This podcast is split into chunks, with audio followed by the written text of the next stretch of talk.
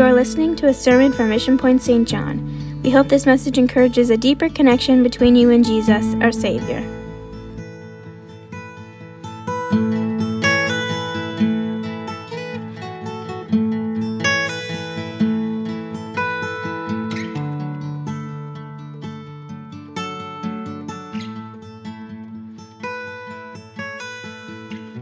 Amen. Aren't you thankful for the presence of the Lord this morning?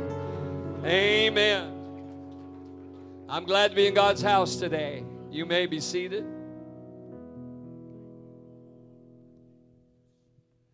Amen. We wish uh, a happy Father's Day to all the fathers that are here today. And this is a a special day for those who have good memories of your, of your dad and of your father. And uh, I understand that maybe not all circumstances are the same, but I will uh, say to you today that I'm so thankful for my father.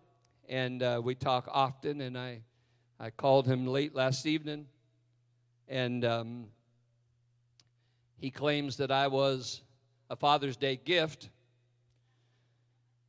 and uh, that's based upon uh, my birthday being right around the same day as Father's Day. So I, I, I take that, I receive that.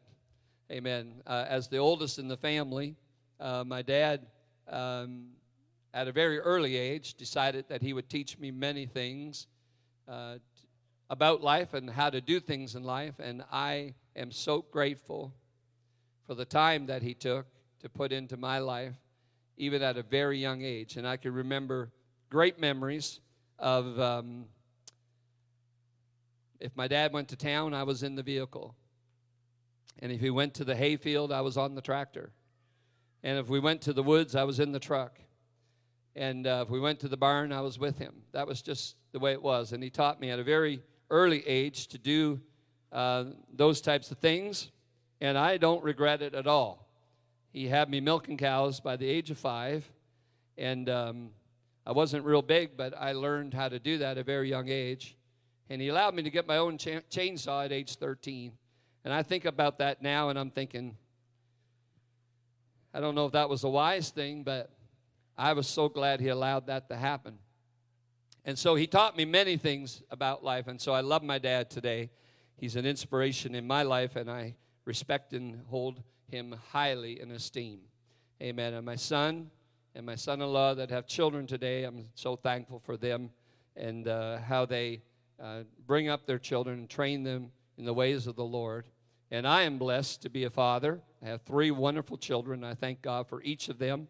They're all different in their own way, and uh, they all have their own talents, they all, all have their own abilities, but I love them dearly for who they are and I thank God for them today. And I'm glad to be a dad. Amen. And uh, I don't know if you, as a dad, have ever had to apologize to your children. Not one person besides me? Okay. Got a couple back in that row. Well, I, I should come back there and sit with you guys. I've had instances where I've probably had to apologize on multiple occasions to my kids, but uh, they didn't send any manual with them when they came. And um, so I had, you know, I was just, I was going by uh, what I knew and what I was learning on the fly.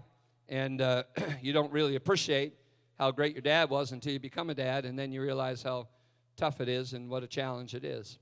And uh, so I thank God this morning for my dad, and I'm thankful to be a dad. And we want to welcome our newest addition this morning, Brinkley. Brinkley is with us this morning, the newest addition. not many days old. Congratulations. And we have a special event that's happening today. We have a baptism that's taking place, and we welcome all of our guests this morning to be with us at Mission Point. Thank you for joining us this morning, in person, online, watching, or listening today. We're so glad that you are with us. Amen. If you have your Bibles, turn with me to Jeremiah chapter 13. And um, Well, I'll just read the scripture first. How's that? Before I make any comments, because I don't want anyone getting up and leaving right away. Jeremiah chapter 13, verse 1. Thus saith the Lord unto me, Go, and get thee a linen girdle. Put it upon thy loins, and put it not in the water. So I got a girdle according to the word of the Lord, and I put it on my loins. And the word of the Lord came unto me the second time, saying, Take the girdle that thou hast got, which is upon thy loins, and arise, go to the Euphrates, and hide it there in a hole of the rock. So I went and I hid it by Euphrates as the Lord commanded me. And it came to pass after many days that the Lord said unto me, Arise, go to Euphrates, and take the girdle from thence, which I commanded thee to hide there. Then I went to Euphrates and digged and took the girdle from the place where I had hid it, and behold, the girdle was marred. It was profitable for nothing. Then the word of the Lord came unto me, saying, Thus saith the Lord, after this manner will I mar the pride of Judah and the great pride of Jerusalem. This evil people, which refuse to hear my words, which walk in the imagination of their heart and walk after other gods to serve them and to worship them, shall even be as this girdle which is good for nothing. For as the girdle cleaveth to the loins of a man, so have I caused to cleave unto me the whole house of Israel and the whole house of Judah, saith the Lord, that they might be unto me for a people, and for a name, and for a praise, and for a glory, but they would not hear. And so this morning I'm going to speak to you about the marred girdle. Everyone's going to stay? the marred girdle. I asked Brother Donnie back there this morning if he was wearing a girdle. He didn't. He said he wasn't. Um, of course, when you look in the King James Version, it uses the word girdle. If you look at the New King James, it uses the word sash. And it's best known what we would recognize today as a belt. But the girdle was a conspicuous uh, article of Oriental dress, and the common girdle was made of leather or of dried muslin. Finer girdles were made of linen and were often embroidered with silk or with silver or some gold thread. And sometimes girdles were studded with precious stones or pearls. And in this way, the girdle was a good indication of the wealth and the social position of its wearer. A fine and rich girdle gave evidence of the importance of its owner. Its use was to gather together the loose garments that the wear, at the wearer's waist or loins, and especially when moving about. Otherwise, the long garments would be in the way of the feet. And as an article of the dress, it was always worn in the East, both by the rich and by the poor, and needed there uh, because of the flowing robes of the men. For the poor, they were the plainest of materials, and for the rich, they were more costly and highly ornamented, and sometimes they were even used to pass out as presents or gifts. The Bible tells us that John the Baptist wore a leathern girdle or one of skin. In Revelation, the Lord has on a golden girdle, and the seven angels who come out of the temple have the same. The priests of the Old Testament wore girdles, and the one for Aaron, the Bible says, was a linen girdle. The girdle was typical of strength, and it, it, it represented the, the power and the strength of the individual. That's why the Bible says it speaks about girding up your loins. That's about your active service. And the Lord says that when He comes to reign, that righteousness shall be the girdle of His loins, the faithfulness, uh, the girdle of His reins. In the present time in warfare, the Christian is exhorted by Paul in Ephesians chapter 6 to gird about your loins with truth. That truth being the very thing that the enemy and the world opposes. And so the girdle became a symbol of a bond by which things are held together and um, are kept in good order. Spiritually, this morning, it holds together the good and the true principles that you and I would have and receive from the Word of God. It's absolutely crucial as men that we hold on to the truth. So, what's happening here in our text when it's talking about the marred girdle? In the time of Jeremiah, people were, they wore loose garments and they were made of cloth, and, and a girdle was fastened about the waist or the hips like a belt. And the Lord told Jeremiah to, to get a girdle of linen. And Jeremiah did as the Lord said. Next, he was to go to the river Euphrates and, and hide the girdle in, in a hole by a rock. Jeremiah did just as God told him, and he put the girdle in a hole and covered it with sand and returned home. It seems strange to do such a thing, to bury a brand new linen girdle. But there was a reason why God told him to do such. And after many days, the Lord told Jeremiah to go back and get the girdle that he had hidden in the hole. And he went to the place, uncovered the hole, and took out the girdle. That's what happens in our text. And in our text, that girdle was made of linen. Linen was a representation of righteousness, of cleanness, or purity, orderly life, uh, according to God's commandments. And, and, and we remember in John's vision in Revelation, he said, The fine linen is the righteousness of saints. It's the representation of just living right. The girdle was made of that linen that represented truth, which is drawn out of the Lord's word, and it's uh, it's actually especially practical in in application to our daily lives as men. And so when a man a man arises to walk uh, in newness of life, uh, uh, uh, in this wonderful truth. He binds on the girdle of truth. That's why Paul said, Girt your loins up with truth so that you'll have proper actions that take place from your mind. And when we set out to do something and use that wonderful truth to regulate and to keep us in place and and to keep our hearts on the right direction. It binds us together with the presence of the Lord, and it represents that wonderful truth that He has given to us, and, and we walk in love and intelligence of His Word. And so that's why the prophet Jeremiah, through whom the Word of the Lord was given, represented to God's people that day. So the prophet, binding up his clothing upon his loins with the linen girdle, represented the Lord coming to us and drawing us together with him. That's he might give us life and have that life more abundantly. Folks, he's never changed. He's still in the business of drawing us close to him according to his word. His desire is for us to walk with him and to walk in the rightness of his righteousness. Uh, that's why it says in verse 1 the Lord says to get. The same word that we would use for buy.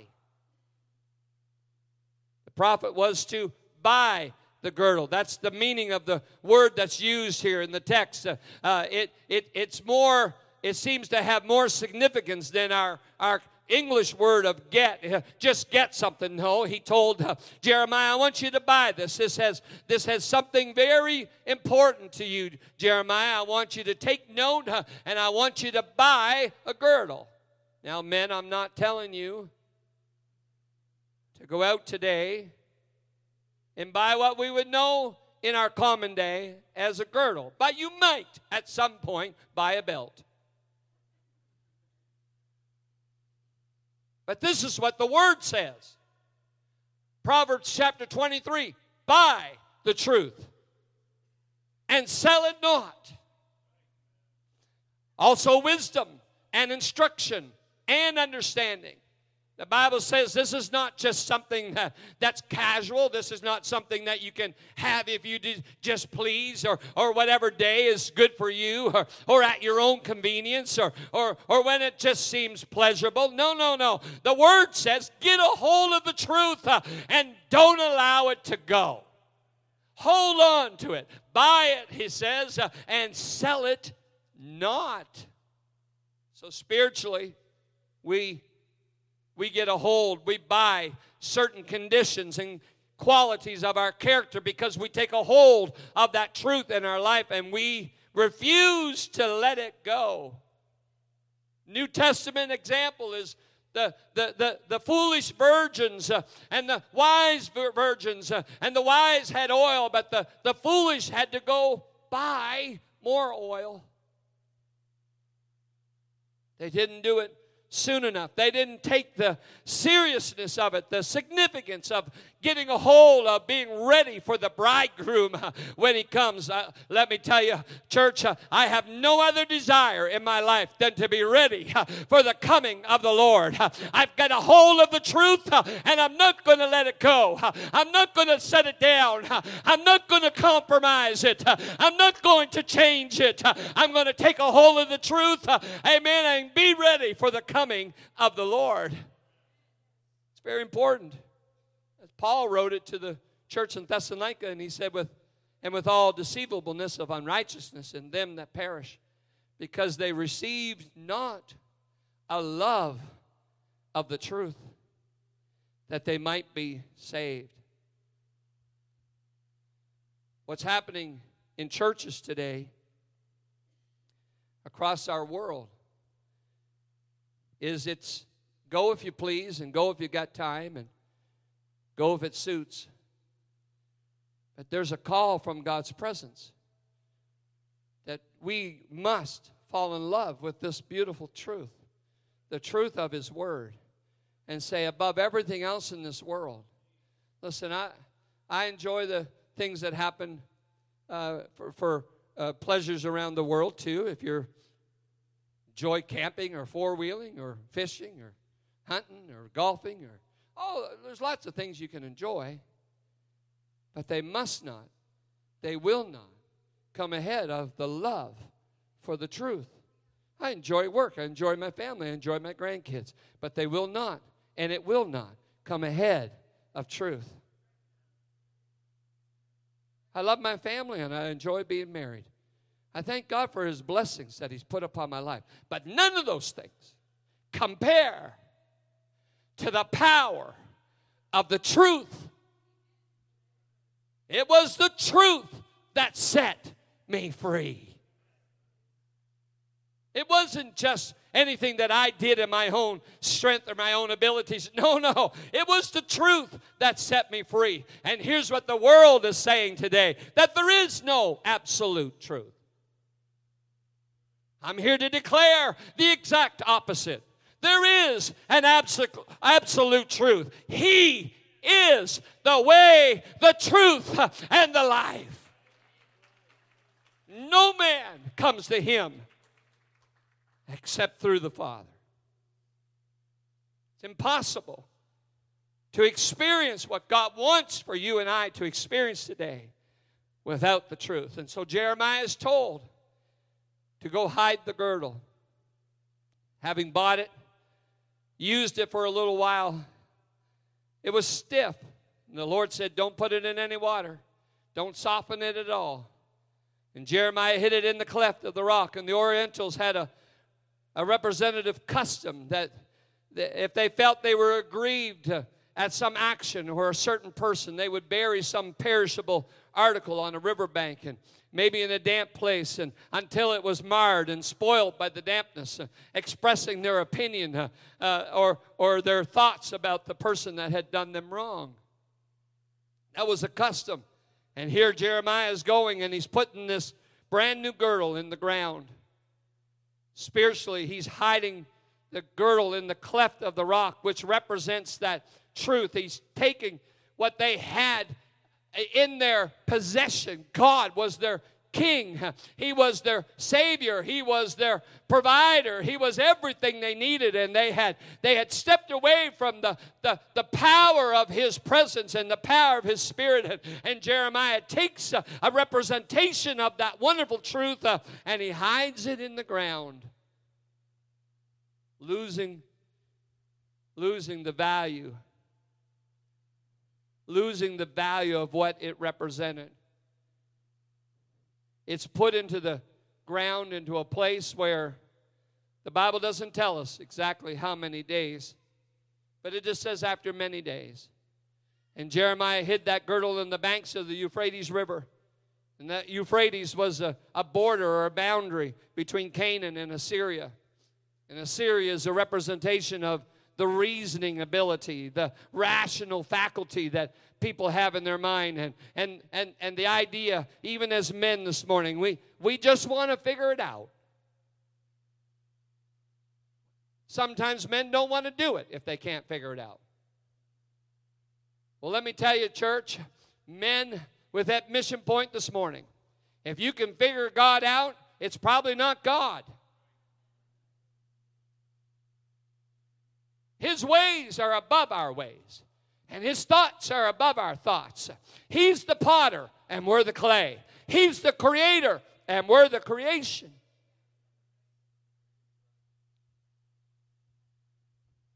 And so the, the, the, the fallacies of our senses and, and all the things that, okay, I'm going to figure this out, I'm going to come to some conclusion. You'll never get to the the conclusion that God is and how He is and who He is. Uh, yes, we have an understanding to a certain point, uh, but let me tell you, you got to get a hold uh, of the truth and let that truth set you free. Let that truth be your guiding light. Let that truth be the direction that you follow. Thy word is a lamp unto my feet and a light unto my pathway. I'm going to hide your word in my heart that I might not sin against thee. That's what the word says. Somewhere's around 300 miles is Euphrates from Jerusalem. And Jeremiah makes that journey. And he hides the girdle in the ground. And he returns back to Jerusalem. See, the natural man does not perceive spiritual or rational truths without an enlightenment or illumination of God's presence. The, the, Lord, the Lord does through his spiritual presence and spirit and power, where he illuminates into our lives spiritual truths. Because a man's spiritual mind is closed until God allows that to be able to understand. And that 300 miles, you can imagine Jeremiah's thoughts as he's he's walking there. I don't know if he rode on any animal or not. I don't know. The Bible doesn't say. But it represents a long, continued retrogression of decline in the mind of people where the clear truth of God's word had been gradually darkened and obscured. And now it had become entirely hidden to the natural senses. And God says, I've got to get the attention of my people. And that long journey, the prophet, that would have made a strong impression upon the Jewish nation that he's making this 300 mile journey to, to, to bury a brand new girdle in the ground by the Euphrates River. And then he's going to have to go back and get it again. Another 300 miles each way. Now that's a lot of walking. 1,200 miles in total over a girdle. Listen, if people said you can walk 1,200 miles and at the end of your journey you get your prize, it's a girdle. I mean, there better be at least an ice cream or something. Seems like a lot of walking for a belt. And when the girdle was found, the Bible says this it was marred, completely spoiled. That it was, the Bible says, profitable for nothing.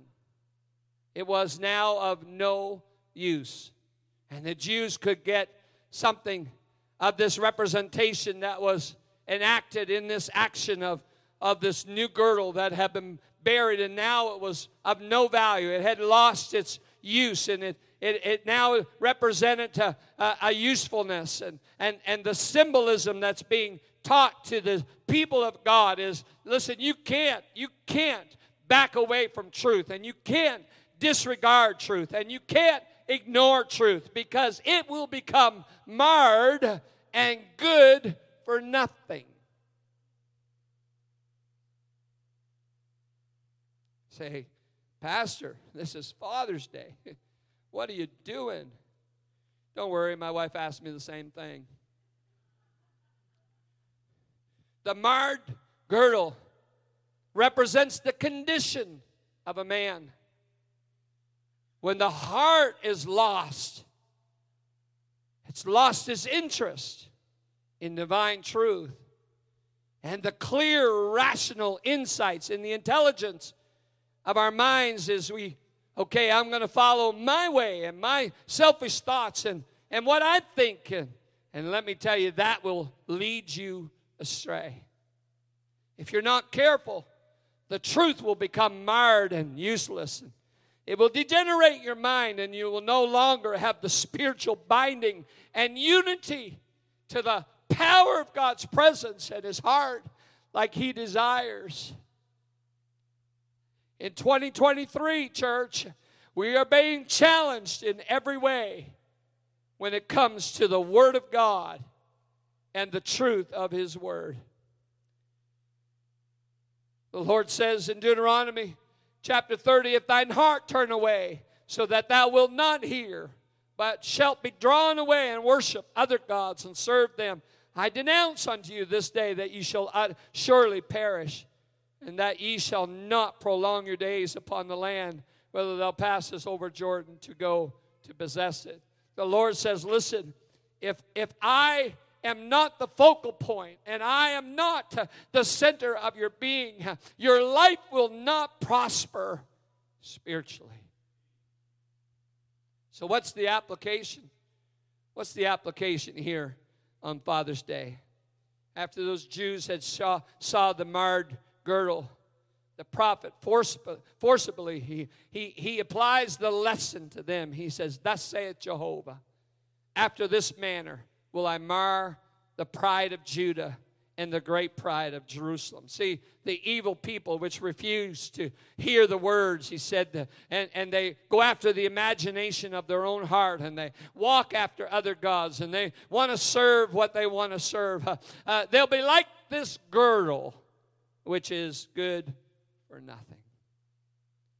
Marred girdle is speaking to us today with an equal force, but a spiritual application that must be applied to every man in this building, watching, or listening online. Every man needs to secure the truth of the Lord's word and keep that truth. I didn't hear enough amens. And two or three of them were from women.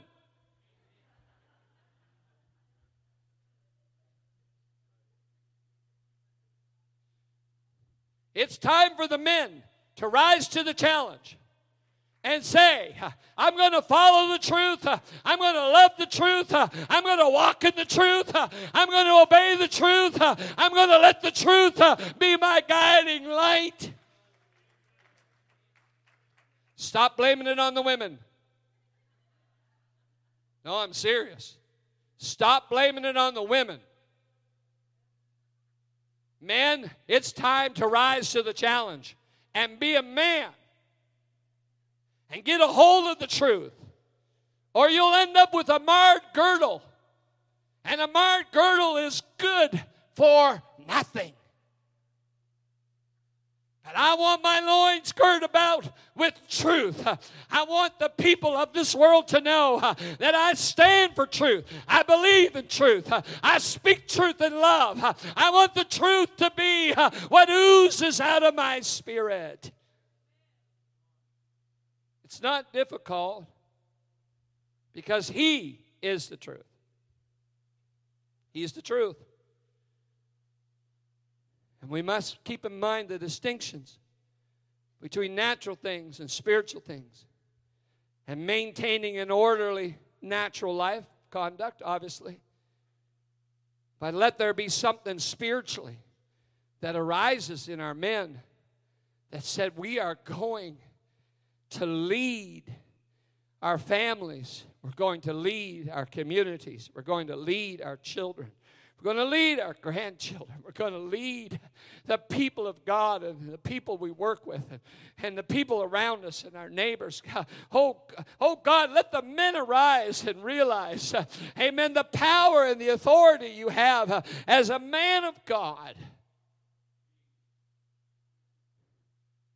This is what the Lord desires. It's in the scripture we read, verse 11. For as the girdle cleaveth to the loins of a man, so have I caused to cleave unto me the whole house of Israel and the whole house of Judah, saith the Lord. Notice now, four things. In closing music come. That they might be unto me for a people, and for a name, and for a praise, and for a glory. This is what God desires your girdle to look like. This is what first thing he wants he wants us for a people. That's the first phrase he uses. What does that mean? It simply means like troops, like a flock, like a group of followers. He wants the men of this generation to be like troops and followers of the Almighty God.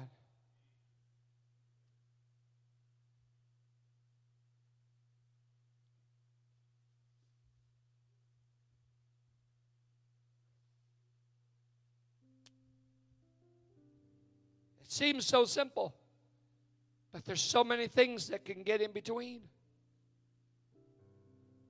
So many things are challenging the men of our day. And God just simply wants you to be like a flock, a group of troops that just follow Him. He says, for a people.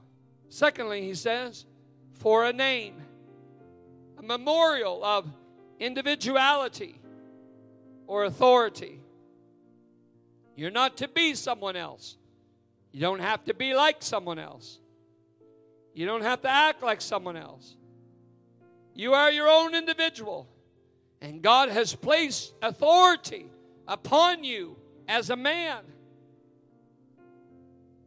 I'm not preaching to you from a chauvinistic viewpoint today. I'm preaching to you from a biblical principle that there's a responsibility upon you as a man to be a man. Boys, so boys, this is going over just like a lead balloon, but that doesn't matter to me.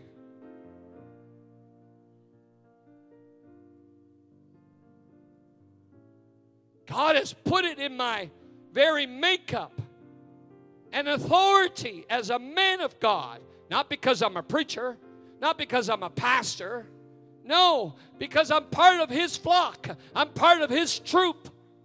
And He has put an authority in me as a man, as an individual, to, to be a people for Him, for His name.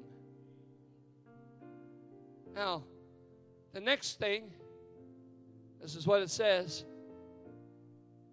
for a praise. That means to celebrate who you are as a man. Listen, I know there's a few idiots out there. No, that's true. Okay, there's some men that are idiots. We know that. But you can celebrate who you are and not be ashamed of it if you're not one of those idiots. There is an attack upon masculinity that you have to be embarrassed that you're a man. You don't have to be embarrassed that you're a man. Just be a man, a real man, a good man, a godly man, a a God fearing man, a man that takes responsibility. Hallelujah. You can celebrate who you are.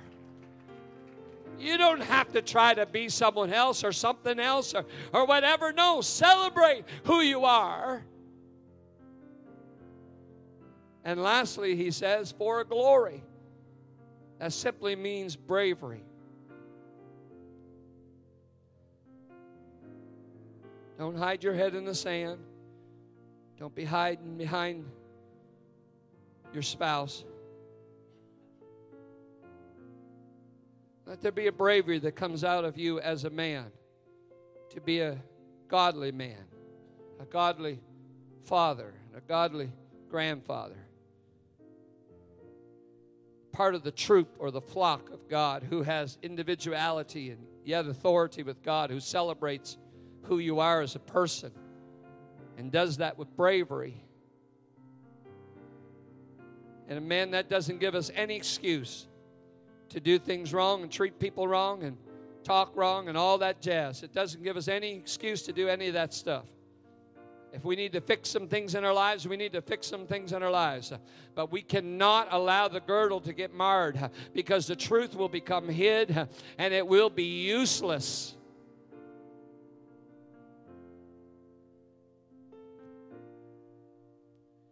If there's ever a day that I want to be the man of God that God wants me to be, it is this hour. I want to speak that truth in love. I want to be a representation of that beautiful truth. I don't want it to be hid and lose its value. I want what God's done in my life to be useful. And I want to be I want to be part of his army.